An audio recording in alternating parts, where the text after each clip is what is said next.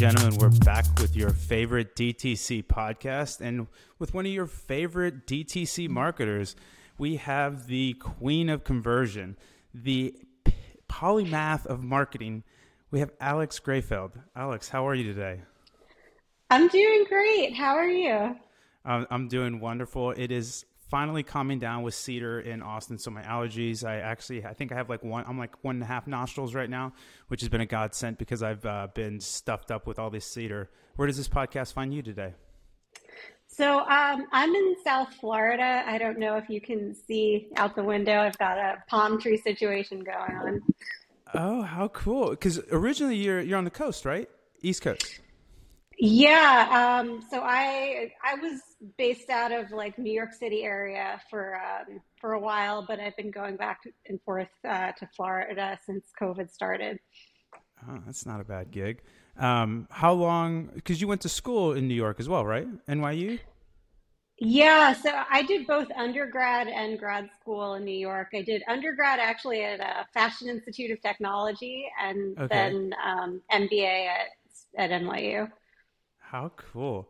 What was that experience like? I, I was always thinking about the MBA, but there was always that like, I don't know. I, I never did that, never pulled the trigger. How, how did you get a lot of value out of it? Did you enjoy it? Yeah, I mean, I found the time incredibly valuable. It's it's kind of like blocking off a chunk of time to learn new skills, but yeah. it's really it, it's really what you make out of it, and and also like getting the getting others to recognize the value of what you did is is a challenge in itself.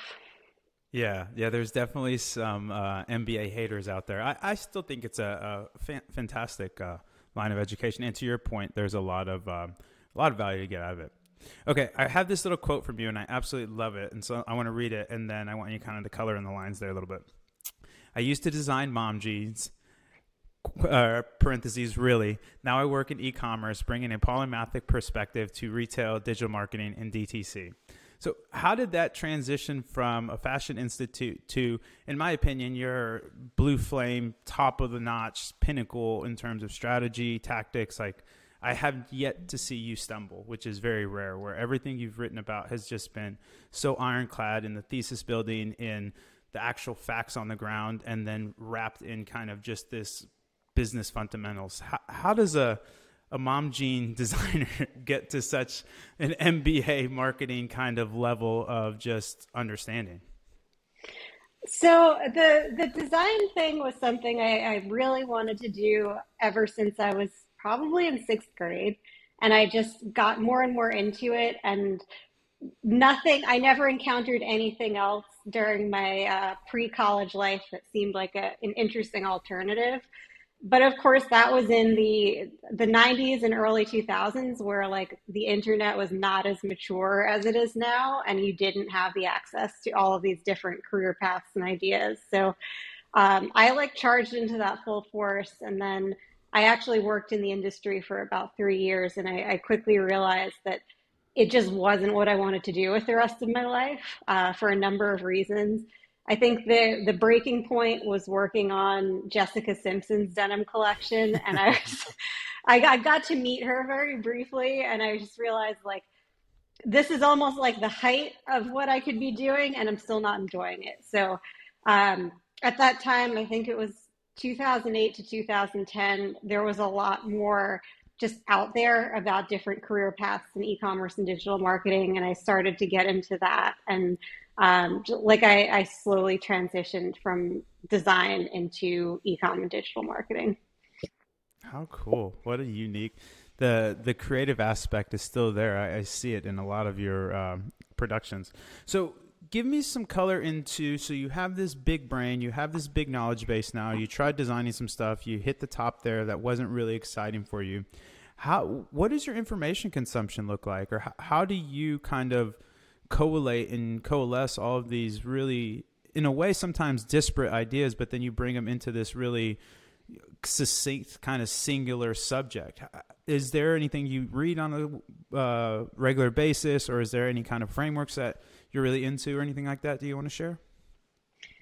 Um, I think this is going to be a frustrating answer for a lot of people, but a lot of it has come through practice um, or just like life experience. Like I've had a lot of roles in the past where um, I mean, the reason my whole my blog and my newsletter is called No Best Practices is because I've been in multiple situations where, you know, we we followed best practices and they didn't work, and then you have to start asking yourself like, why did this happen? So it was a lot of that and a lot of um, roles where I just had multiple responsibilities and had to synthesize a lot of information. Like I think that helped me build the muscle. Um, but as far as what I'm consuming or thinking about now, I, I subscribe to a lot of different newsletters. I spend uh, more time than I'd care to admit on Twitter. Um, I just try to read a lot of different things from a lot of different sources. I love that. Yeah. And it, ironically, that's been pretty much all the high achievers that we've had on the podcast is pretty much action breeds action. And like there's some ways that you can expedite it but for the most part, it's really hard to read internalized theory and then a lot of times it just doesn't net out in practice. And so it's a, that, that's a bit of a pushback on the mba too right? Where it's like there's just because i went to school for economics which is pretty much like uh, a bunch of fancy math people wanted a nobel prize. People don't realize economics actually wasn't even in the original nobel prizes. And then on top of that uh, psychologists has won it before. So um, there's just a lot of like theory versus like what actually happens and uh, I, I, love that and i think that that's and the other thing too is you don't stay on the sidelines and you can see how the actual impact of what you're doing has on the actual business and i think that's so relevant where i think the farther you get away from that the more you can paper over inefficiencies and kind of some misunderstandings. I love it love it love it. Yeah definitely What's the nicest thing someone's done for you? Oh man. I mean, honestly, I'll I'll give a shout out to my in-laws because they're uh, they're just outside of like my parents and my immediate family, I think they're just the polar opposite of um, the, what you would read on Reddit, like "Am I the asshole?" They're like really great. So they do they constantly think of, of nice things to do. Um, I, that's that's what I'd say. I love that. That's fantastic. Um, let's wrap up the main segment with one last question. Excuse me. What would be one piece of advice you would give someone that is, say, you know, kind of a junior level marketer that's trying to skill up and get to um, kind of closer to where you're at in terms of understanding in terms of tactics, strategies, uh, customer lifecycle, customer LTV, that kind of thing? What would be uh, one tip that you could give them? Um, I would say read my newsletter, subscribe to my newsletter. Do it. Um, yeah, I, not not to be like totally conceited, but oh, at a high level kind of start to try to find ways to learn about some of those higher level concepts like there's some there are some other sources i think that are really good. Like a, uh, um, there's this uh, analyst his name is kevin hillstrom. He goes like really in depth into a lot of these concepts. I think this the material on like conversion ConversionXL is really good. Um, but start reading sources like that where the, where the the authors are like actually trying to attack best practices and get beneath the surface of what's going on uh, with a lot of these topics. Like if if you limit your consumption to you know mainstream co- conferences or some of the other kind of more uh, tactics fo- focused sources on marketing, it's easy to just get kind of like caught in that loop of like we must you know SMS campaign, abandoned cart email, like that that kind of thing. Yeah, I love that.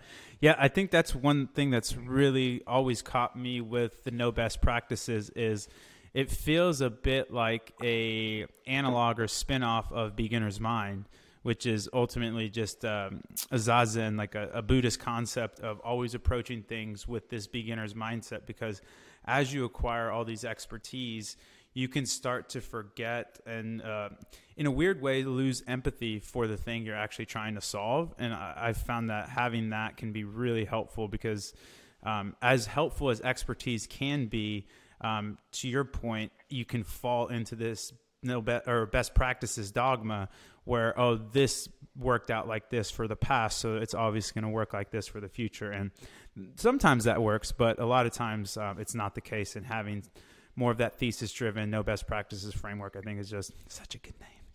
So jealous so jealous. Fantastic name. Um, wow we flew through the main segment. I love it. Okay so let's get to the value add segment. This is why people want to hear you. So there's kind of three big buckets that we're going to go through. So, starting first, let's color in kind of the bifurcation between building a brand and what we would call either product market fit or product channel product slash channel fit. What's the difference? Um, what do you have to do now post iOS 14? Kind of teeing it up for you there. Yeah, so I think this is a really interesting one for me because it's something that I saw working in the fashion industry and then kind of saw reemerge recently after the iOS disruption. So, product channel fit is you know that you can profitably sell something in a specific marketing channel to a specific audience.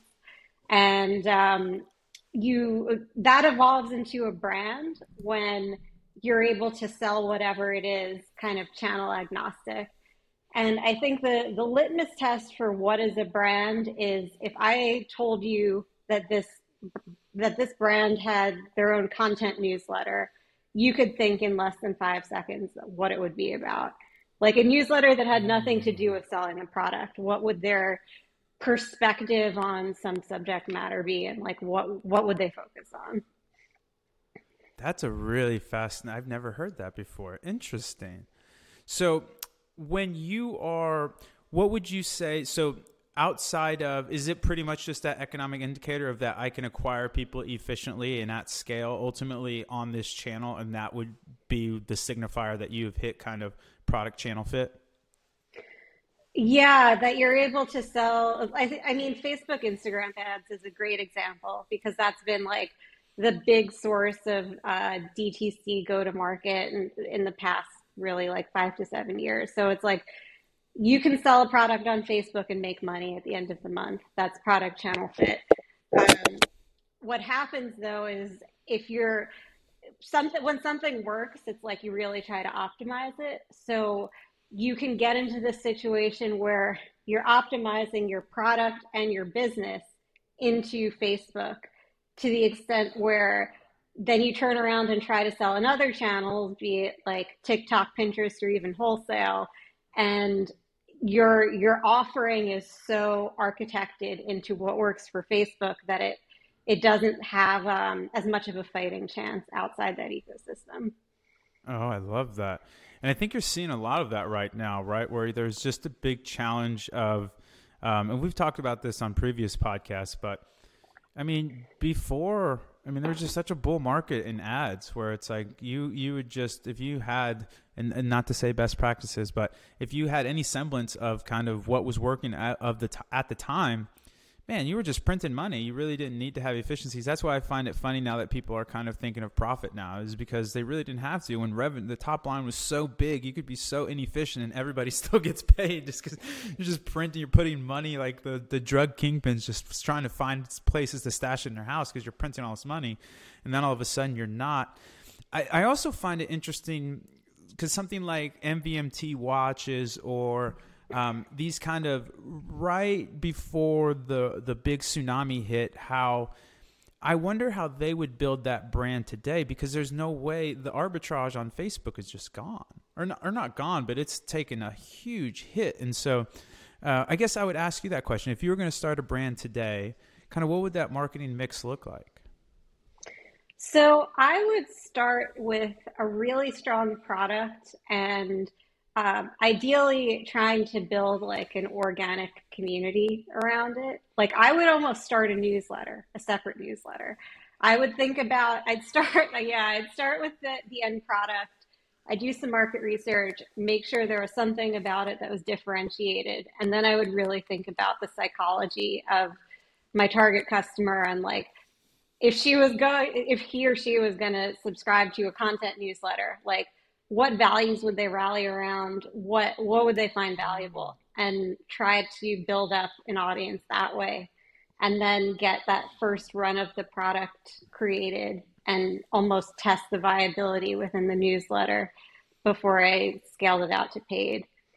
I think there's still though there's something to be said for taking that approach but just going directly into paid channels because if you know you can get something to work economically on Facebook or TikTok, like that's a good platform to kind of iterate into the deeper brand stuff. I love that. Do you ever find so we had a, a, discussion on kind of brand. I, I have this like love hate relationship with the word brand because I feel like it's kind of almost like God. It means so many different things to so many people that it is almost like a useless term, if that makes sense. Um, mm-hmm. And so I had always, or I guess my thesis is that absolutely brand is important, but a lot of times brand is a function of the customer touch points, right? And so in DTC, you don't have a lot of really intimate customer touch points outside of, say, customer su- success. Um, which in my opinion is just super super important because I always say this is the only place that you can either make somebody hate you or become an evangelist. It's the only part of the marketing ecosystem. You can't do that with an ad. You can't do that with an email. You can't do that with the SMS. You can only do it when somebody's in that vulnerable state, and then you either delight them or they hate you forever. But where I'm kind of going with this is that the the brand for DTC is so encapsulated in the product because that's the really the first intimate interaction that you have. It's not like you go into an Apple store and you have this intimate interaction with this real-time store. You don't have that on DTC. And so, let me land the plane here. Have you ever encountered a really great brand brand with bad products? Does that exist? A great brand with bad products. Um, that you know what? Honestly, in my personal experience, you know, you know where I'd say I've encountered it the most is in the the fashion sphere because uh, when you say you have a love hate relationship with brand, I am like 500% with you because in that in that industry, especially in some of my earlier roles with independent companies, brand there's a different understanding of brand like brand is aesthetics first whereas in dtc i think a lot of the time it's narrative first and and kind of driven by a founder's story or pain points.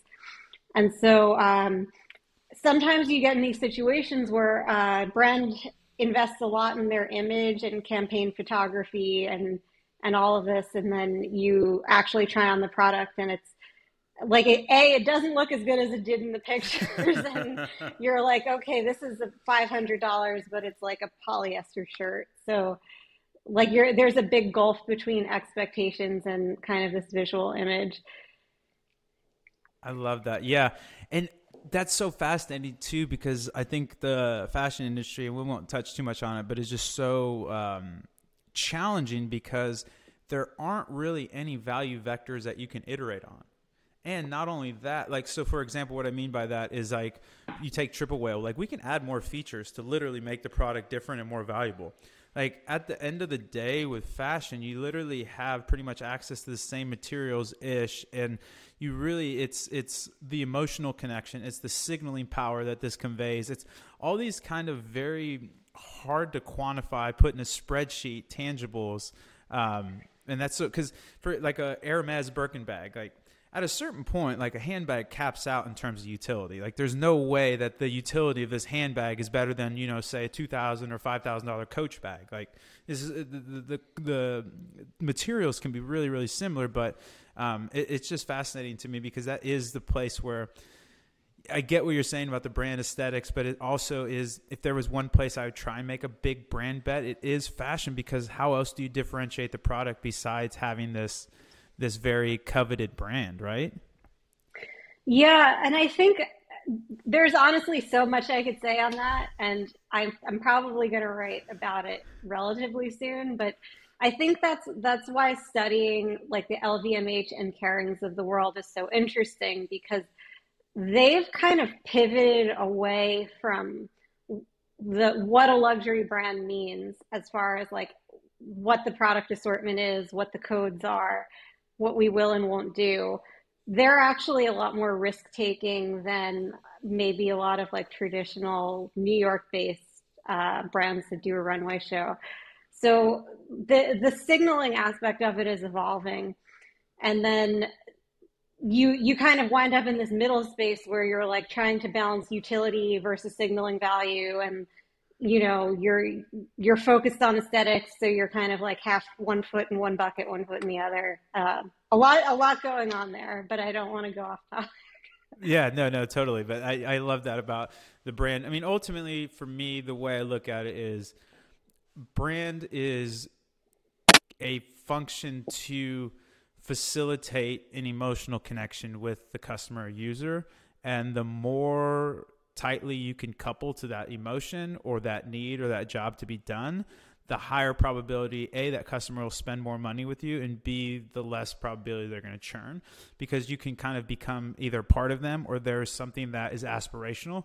That's where uh, pins even though they're getting just crushed in their stock was always an interesting platform for me because it's aspirational like you don't really go to Pinterest to buy stuff. You go to Pinterest because I want to make a vision board. I, I want to, and it kind of is this, these aspirational things versus um, kind of what you have in front of you. So I I love it. I love it. I love it. Okay, let's switch gears into. So we already talked about kind of a little bit of acquisition, um, a little bit of brand, product, channel fit. Now we've acquired the customer. What are your thoughts and kind of how do you think about retention for a, a brand or a business? Okay, this is another topic that gets me fired up.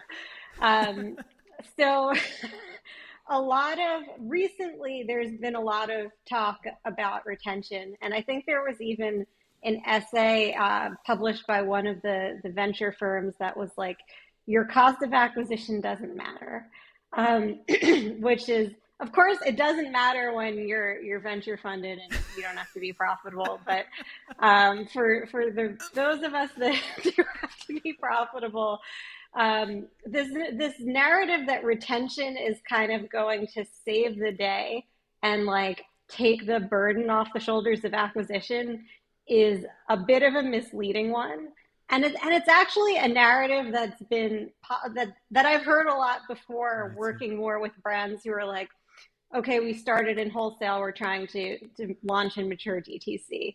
Like the, the, the reason that Sears and J, JC Penney's have gone out of business, uh, not well, or are on their way. It's not part of it is because they're pursuing this kind of like retention will save us from the need to acquire customers narrative. So I, I always say that um, acquisition is retention fuel. You Ooh, can't, uh, things. It's like you if you're if you're improving your retention rate on an audience of zero, it's like zero times two is still zero. Um, so you can't it, you can't use retention to solve like a fundamental financial issue with your acquisition strategy. You can't use it to solve a lack of product market fit. I, I love that, and the excuse me, the way I almost see it is uh, almost like a potentiality, right? Like the people that you've acquired have a certain potential. And the only really way like there's one point you have this great line i didn't actually put it in here but uh, i'm paraphrasing so you'll have to correct me but ultimately the too long didn't read is uh, 75% of the customers you acquire their ltv ceiling has already been set. Like there's going to be nothing you can do to move that ceiling where it's like i'm going to spend x amount of dollars with you no matter how good the branding is no matter how good the product offering is. It's just this is my economic life and maybe we can get you to spend more and be creepy like goop or something like that where you can do some really you know gray market dark market kind of stuff but for the most part you're going to bump into some kind of structural economic impediments that are personal to that person so i think that's and the other thing is for retention, I always just find it like really perplexing when you're just like, okay, and then you look at kind of just the brand they have and you're like, okay, cool. Well, you sell really awesome leather wallets. Like, what is somebody gonna do? Buy another really awesome leather wallet? Like, what do you mean by retention? You know what I mean? Like, your product offerings just don't make sense. The sales cycle for these things are ten years, five years. Like, how are you gonna like maybe a gifting angle or something? But that's again not really necessarily retention. It'd be more so like a reactivation to get somebody else. But that's kind of the big thing that I've also encountered is just the the way to your point it's like oh well we have these people on the list quote unquote we should be able to get more money out of them I think that kind of yeah. mentality is just so um, pernicious and not really, quite frankly, productive because it's not representative of really the people that you have in your your marketing ecosystem. I do think there is something to be said about segmentation. You've written about this, where there are some people that are willing to, like that twenty five percent that isn't capped. There are some people that are um, able to kind of push up those LTVs, but for the most part, if you can kind of really hone in on acquiring higher value customers or solving that job to be done for that customer, it's going to be make your retention strategy way easier and way more effective than you literally like your little sass email. I loved it where like, oh yeah, let's just email everybody three times a day. That's definitely going to work. It's just like, it, it feels very pound the pavement versus um, big brain energy. Yeah, I mean, I, I, I think retention is the job of the entire organization because there's a lot that happens upstream of the purchase that influences your your baseline ability to retain customers. There's like there's the product assortment. There's is the product actually good? There's um, the pricing and the promotional strategy. There's what type of customers you're acquiring, and all of that kind of happens upstream of marketing, and then there's every customer kind of has like a baked in lifetime value that you can you can kind of like get at but it's impossible to completely predict. So where a lot of uh, retention strategies hit road bumps is they assume that the entire customer file is a monolith. The entire customer file has like a gold mine of equal opportunity that's just like waiting to be untapped. Um, you you have to kind of look at what the baseline retention rate is for different segments before you even apply marketing because you know your marketing is effective when you push the baseline up. So if you're not even looking at that, then you can't even really gauge how effective you're being. Yeah, I, I mean that's so spot on. The other thing too that I've seen around retention is, um, you reactivate people at a loss which makes no sense mm. to me. Where you're just like, oh, let's do a loyalty. So I took out when I had my agency, I took on a client, and they had uh, an affiliate program, um, and that affiliate program was two sided. So the affiliate would get twenty percent of the sale, and then the coupon code was for twenty percent. And so I'm going to the guy. I'm like, dude, you're giving up 40% of your sale right off the gun, and this is a $50 AOV kind of business. It's like, what, what how does this work? Like I always find it kind of to your like little litmus test. I'll steal that. Like uh, for me, a marketing initiative, if it succeeds and it's net negative to the business, that to me is like an instant red flag of like, dude, we probably shouldn't be doing this. Like if this does runaway train and everybody starts using it and now we're selling twenty dollar bills for ten dollars, like I don't think that's kind of where we want to be. And so that that was one of the things that I had found very pervasive is that oh we have to have a loyalty program we have to have this and we have to have that. And i'm like yes i agree. But what's the point? What's the goal of that? The goal of that is to drive more revenue right? So why are we taking these diminishing economics versus to your point let's concentrate on acquiring better people and then segment these people into tiers. And then the people that we actually have a chance to sell with let's figure out some offers that would resonate with them and then go from there versus just giving up all of your money at the beginning and I don't know. It was just it was kind of triggered me with when I saw the retention and I had that like PTSD of going through that loyalty program. I was like, dude, you're just giving up all this money for what? And people forget too. Guess what? This guy has to pay for the shipping and handling, and so you're just, yeah. like, just constantly just taking money while you work down that P and L, which is um, pretty incredible. While I say that, have you seen any?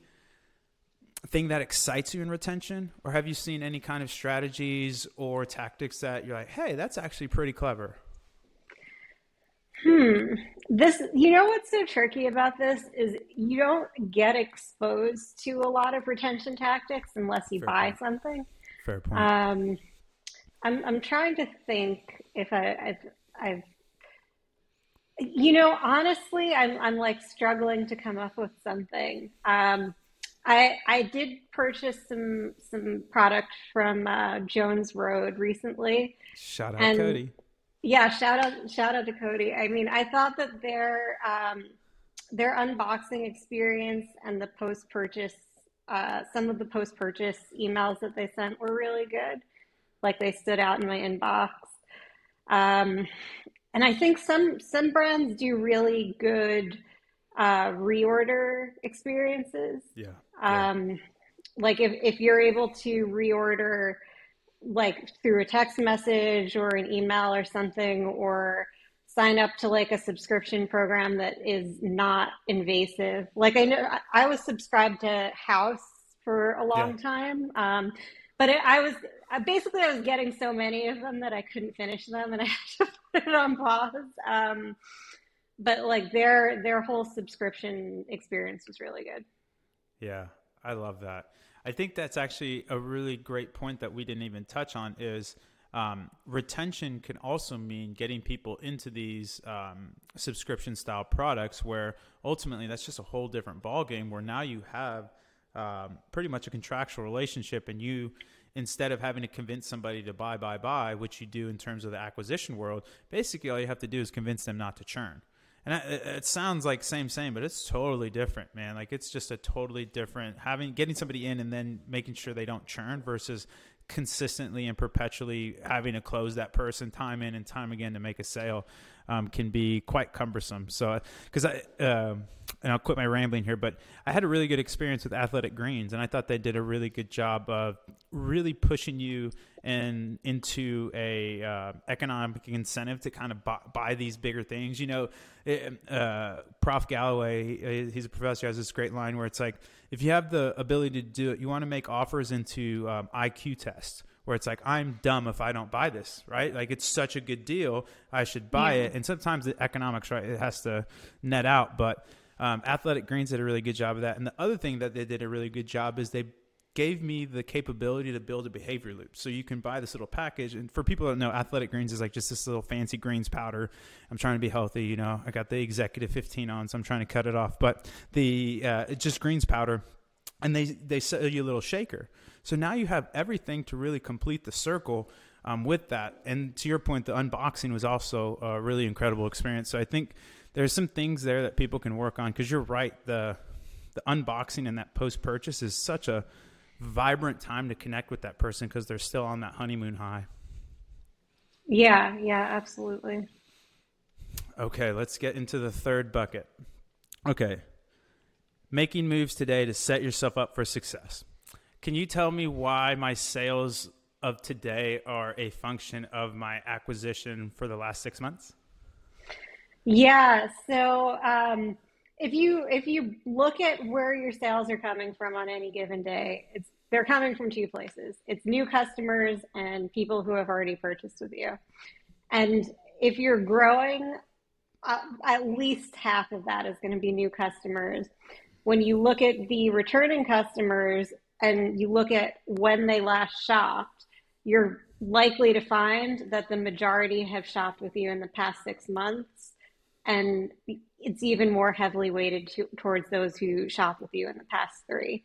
So, what you're doing in the three to six months leading up to any given day is either going to make it easier or harder for you to hit your financial goals on that day and and that becomes more real when you're heading into like a very high stakes period like a like a holiday or whatever your other tentpole events might be yeah it's, it's so on the nose. So we had uh, uh, um, at my previous agency we did a lot of mobile apps uh, installs and that's what you would see a lot of especially when you're at um, very high spends is there's just kind of a uh, a momentum that you build up that'll trickle through. And if you can get that to snowball, it's fantastic. But if not, we would have to just cut off the spend and you would just see like these ghost conversions, but they're still coming in and then they just slowly start to just fall off a cliff and then ultimately just kind of grind to a halt. But that, uh, I love that mental model because ultimately that's exactly what you're doing. And if you can just keep that rolling six month, three month window, and if you can win every quarter, you know, by definition, you're going to win the the year because you're just going to keep perpetuating success. And the other thing is, you're going to have more understanding in terms of how much these people are worth to you, and so that can better inform your acquisition efforts. Because that's another thing that I see a lot of times is there's people that don't have the balance sheet for a growth only strategy where it's like you yeah. I, I get you want to go there but unless you're really trying to get acquired or some sort of exit where you just want that hockey stick of orders or what have you and the underlying economics are irrelevant a growth at all cost strategies uh, i have very rarely seen it work for people again that aren't pursuing um, different basically they don't care about profit; they just care about um, making the the numbers look good and the deck look great for the the VCs. Okay, and then let's roll out with one more practical tip, and then let's get to some listener questions. How, right. when you think of acquisition, when do you really, what do you look for when you want to turn up the heat or scale? So I think when you can take that principle of like setting yourself up for success and use it to think strategically about how you're budgeting. Like um, what a lot of what happens in a lot of organizations is it's like okay, March is 10% of all of our sales, so it should be 10% of all of our budget. But there are shifts in like how efficient your spend is in certain periods, and um, there's also like there, there are events that happen in the business where you're just gonna you're gonna convert more of your your new and returning customers. So a tangible example of this is and I think this is kind of like old hat advice by now, but like heavying up on, on, customer acquisition in the six months leading up to holiday so that you like you know holiday is one of your most popular shopping periods or offers of the year so it's like if you build up this momentum this big pool of new customers you know you're going to convert a bunch of them in holiday and that will help um, get you where you want to go sales wise but you can use that that principle throughout the year. If you know that there's an event that you run that's really popular um, you can plan more acquisition leading up to it. Or if you experience um, a boost in acquisition that you either planned or not, like let's say, you know, Bella Hadid is spotted like using your product and you get a, a ton of new customers, then plan an event um, after that. Like if there's a an offer lever that you know is really effective and it's not on the calendar, like just throw it on there the, the month after you acquire those people because you're going to lock more of them into a second purchase.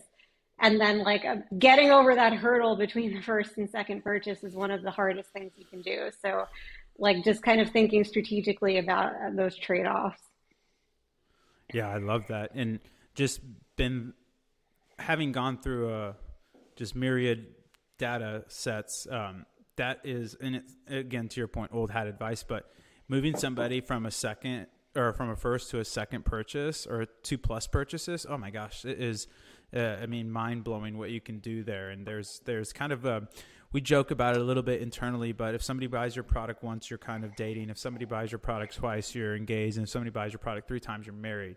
And you're in this kind of monogamous uh, relationship, which is exactly what you want because there's, again, hopefully uh, in marriage, but there's that mo- emotional connection that is really going to drive a lot of the, um, for lack of a better term, you know, illogical um, rationalizations of why. I mean, that's literally where we make our money is giving people stories to tell their significant others why they're so smart because they bought Triple Whale or why they're making so much money and their clients love them because Triple Whale is giving them like people need like I my personal thesis is that people buy off a no regret strategy, and so if you overwhelm them with choice, they're going to say no because they don't want to make the bad choice. Um, but if you can arm them with a way to evangelize why this product is amazing. Like one of the best ways to get what people care about your products is listen to them talk to their friends about what your product is. And the things that they talk about are the things that they care about. And that's what they're going to brag about. And so um, I love that. How fun. So heavy up on the acquisition. Another cool thing you can do, kind of taking it to another extreme, is um, looking at cohort data, where people that you acquired during your Bella Hadid, and then you can see how much they're actually worth, and that way you can know, well, maybe I can kind of spend into the future a little bit because in six months or three months, this is going to net out to be um, X, Y, or Z. So I love all that. Amazing. Okay, let's jump into listener questions. This is our second round of listener questions. How exciting! Okay. So we are talking about a hypothetical beauty brand. Um, I know exactly what you're yeah, yeah, yeah, yeah, of course. we love you, Cody. Um, what would, what are top two, three things that you would do to uh, improve either retention and or loyalty? Hmm. Um, so on the retention side, I think, like if I was to, basically, if I wanted to answer the question, I'd want to dig into um, what products and categories were like the real heroes of the business. Yep. Um, and then understanding the for the people who purchased those and were are did become very loyal, like did they mostly repurchase those products? Did they cross shop other categories? Um, I, and then I try to do some additional research and just learn more about those people and like what brought them into the brand and, and what they like about it. Um, because then you can start to design programs around basically like getting those people to buy more. So, you know, do you do you give them gift with purchase in another category you want them to sample? Do you develop content that's like really specifically around their focal points, like some of that kind of stuff? And then um, it was what was it was acquisition or no, it was retention, and then what was the other one? Loyalty. Loyalty. Um, I think there's a lot that you can do with the founder um, because I know that like that's uh, how a lot of people came into the brand. Like I just think there are a lot of creative things you can do there. Not to that. say too much to reveal what this brand is. The strategy. Uh, yeah, I love that. I think you're spot on there. There's, um, I don't know. I just think people experience the world in stories, and the better stories you can give them, and the more, um, or not more, you don't want to overwhelm them, but the more impactful stories that you can make available to them um, to tell either themselves or the people around them why they're so awesome. I think that's really it. And furthermore, with a beauty brand, like how more intimate does it get than wearing something, right? Like that's why beauty and jewelry is such a intimate category because this is this is who this person is, right? Like you've taken the step to put this on your face, you've taken the step to wear this necklace around your neck, you've taken the step to actually put this T-shirt on. Like it's a much more intimate brand than say like you know software as a service or something that is hidden, right? Like a, a wallet is cool, but at the same time, like a men's wallet, when do you see it? Unless you're like the guy like me that I hate having in my pocket, so I put on my table. But it's it's a douchey move. It's just a habit. But outside of that, you don't see that, and so I think for me, I would, to your point, really figure out how can you get maybe some uh, people in the educational vector to show them how to use this product at a more proficient way or different ways, and then that inherently will, um, um, or it should, uh, increase consumption because they need more of it to do the cool thing or the tutorial that they like, or here's a new way to put eyelash on or whatever. Mm-hmm. I love it. Okay. How do you get better at strategy? Big picture stuff. Does it only come with experience or can you actively train yourself? So I know we kind of touched on this where it is definitely action breeds action, but I love Jess. This is higher fire team. Um, do you want to color in anything? Like, so definitely actively train yourself. Is there any, like, do you think of like the 10,000 hour kind of thing, or is it just more so the more exposure, the, the more absorption or? Yeah. Actually, there are a few things I would add. I think it's worth reading about traditional strategic frameworks that like were developed by consulting firms like the five forces that book is so dense but if you can find like a an article summary of what the five forces model is like that's it helps it, it's not it really does underpin a lot even if it's not like a a blanket solution for every problem. I think learning more about finance and like how the the P and L of your brand works will help you think uh, like it will help you think more about other stakeholders. Like you make a lot of decisions as a marketer, a lot of proposals and sometimes you get pushback from different people and like you don't really understand why, but that that helps kind of uncover a lot of the why.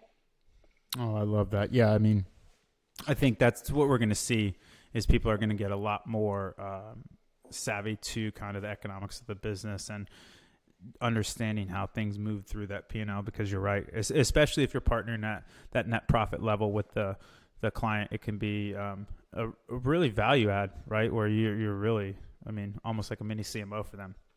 Um, mm-hmm. okay last listener question she is very big on no best practices. Yes, absolutely. And a fantastic name, went Again, go sign up. Um, maybe ask her what are the common best practices that won't work for DTC brands still under 500K run rate? That's a weird question. Um, what are the common? I think practices? that was. I think that was kind of like a reverse psychology question. Like, yeah, it's like the double negative, right? I'm like, how does I don't get it.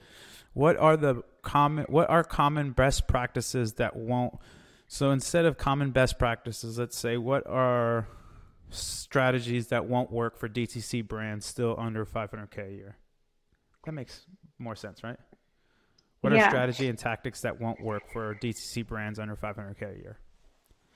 Yeah, so there, Web Smith had a really good tweet where he kind of called out some revenue benchmarks where your business is evolving from one stage to another and like what you should be focusing on or the essential problem you're trying to solve at each stage is different. Um, before you get to a million uh, annual sales, you're really still in like the product market, product market channel fit stage where you're i mean what you should really be focusing on at that point is um, is profitably scaling your main acquisition channel and then like are the fundamental unit economics of the business sound and like can it is it flexible enough to work in other channels as you grow mm, mm, mm. i love that what a what a great way to wrap up the value add segment dun, dun, dun, dun. okay alex you made it to the third and final segment Rapid fire. Ready to get started?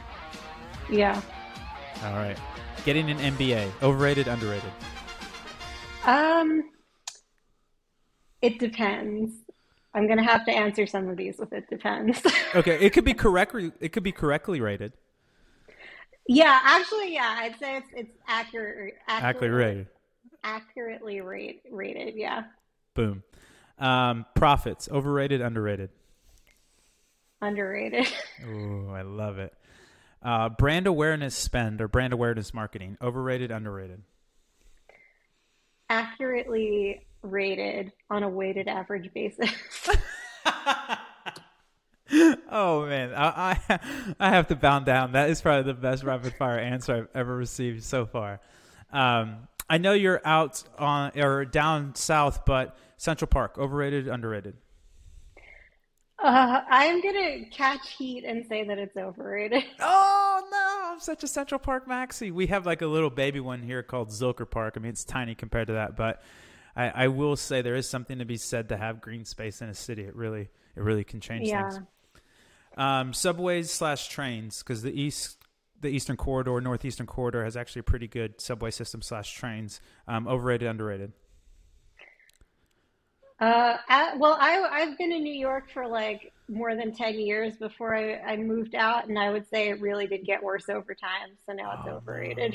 Okay, overrated. I'll take it. Um, loyalty programs, overrated, underrated?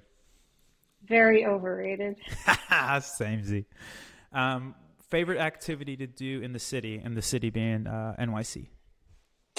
Um, I think meeting up with different people because ever even if it's not those who live there there's so many people traveling in and out yeah is there a favorite part of the city that you like like in terms of one of the boroughs or any specific areas yeah i mean i have a lot of nostalgia for what's now like called Dime Square slash chinatown i think it's uh-huh. like the one part of Manhattan uh, b- below 90th Street that still is kind of like a little bit authentic or uh, hasn't been totally commercialized, so it's kind of cool to walk around there.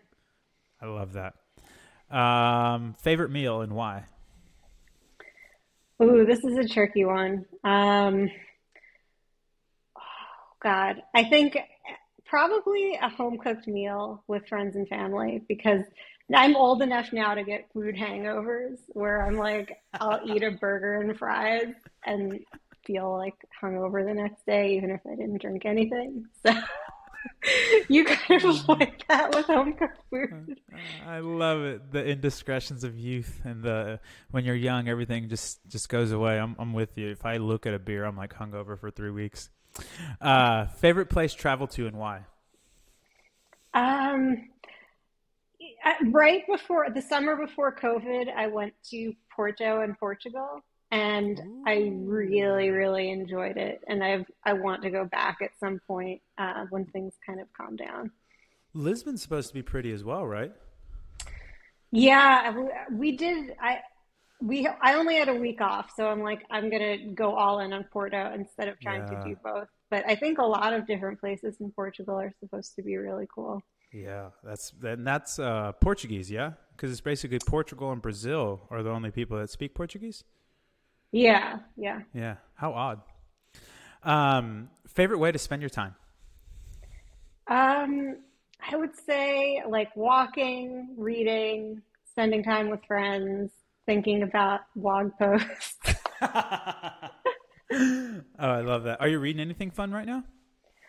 Um, I just finished. I, my reading is like all over the place, so it's not like I read marketing books all day. But I just finished a book called Hidden Valley Road, mm-hmm. which is about. Um, it, it basically tackles the history of schizophrenia research and treatment through the lens of a family who had I think like 10 or 12 kids and half of them came down with the with schizophrenia. So it like inter it's a it goes back and forth between the family narrative and like the the scientific narrative is really good. Oh, that is fascinating. Uh favorite newsletter? Oh God, don't make me answer this question. you, you um, had Web Smith. We could throw 2 p.m. out there. There's so many great. You can plug your own. There's yeah, so many great I can, ones. I can give you a bunch. I mean, I, I love uh, 2 p.m. I love Lean Luxe. Um, Cody's newsletter is really good. Whale Mail, hey. also really good. Um, there and the, those are like the the ones I've been subscribed to for a minute. I think honestly, I think mine is great as well. it really is. It honestly is. People, we'll we'll plug it some more, but uh, it is phenomenal. Okay, favorite follow on Twitter.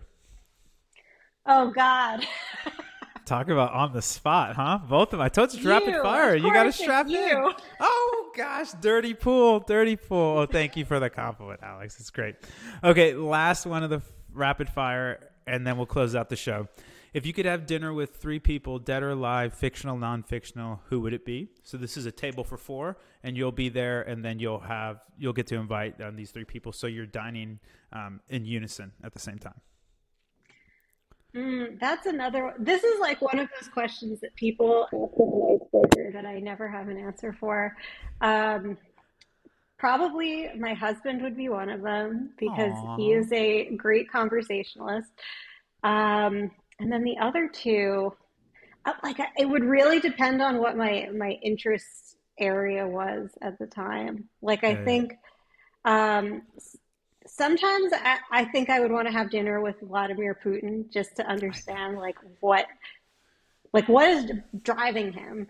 Um, or I, but I, I don't know. Like that's a really hard question to answer because they really my interests are just kind of like all over the place. I, I love it. So Vladimir Putin, the husband, and a plus one. Uh, we can dig that and to your point about the Vladimir Putin stuff, I watched uh, Oliver Stone did like a documentary on him, and like you know, this guy's like a horrible human, and in the documentary, like he's just this most affable, like likable guy. Like it's so odd to have this like really dichotomous kind of like, wait a second, um, but you get you get that a lot actually out of these politicians, where supposedly they're when you're in the room with them, they're really great people. But then, anyways, we digress. Alex, you made it to the end of the show. Oh my god, I'm so glad you made it. Um, this time is yours. You to plug your newsletter, plug anything you want. The stage is yours. Yeah, thanks. So, um, if you want to sign up to my newsletter or read more of my writing, um, my website is nobestpractices.co. That's C O. Um, there's a link to subscribe to the newsletter in the footer. Apparently, the pop up doesn't always work. And um, I love if you would follow me on Twitter. Uh, my handle is Hey, it's Alex P, as in Peter, uh, because I claimed my Twitter name a long time before I got married. And then my, my married name was taken by the time I needed to change it. So, um, yeah, Twitter and nobestpractices.co. Oh, that's so funny. I always wondered about your handle because your uh, surname and your handle didn't match. That's funny. Okay, look at that. Breaking news here, people. I love it. Um, Alex, again, thank you so much for your time, your knowledge, your eloquent prose that I have been gobbling up. Um, if you folks want to get more involved with Triple Whale, just go to trytriplewhale.com. We're also on the Bird app at Try Triple Whale. And then on that profile page on Twitter is our subscription to the highly coveted DTC newsletter, Whale Mail, that Alex has actually guest posted in a few times. She's, uh, again, wonderful essays there. Go follow Alex on the Twitters. Go sign up for No Best Practices. We'll put show note links. Sh- uh, excuse me, links in the show notes. And yeah, Alex, you made it through the whole episode. Enjoy Florida, get some sunshine, and we'll see you out on the Twitters. Thanks so much again for uh, taking the time. You're you're just such an awesome human, and it's been really great to connect. Yeah, thank you. All right, everybody, that's all we got. We'll see you on the flip.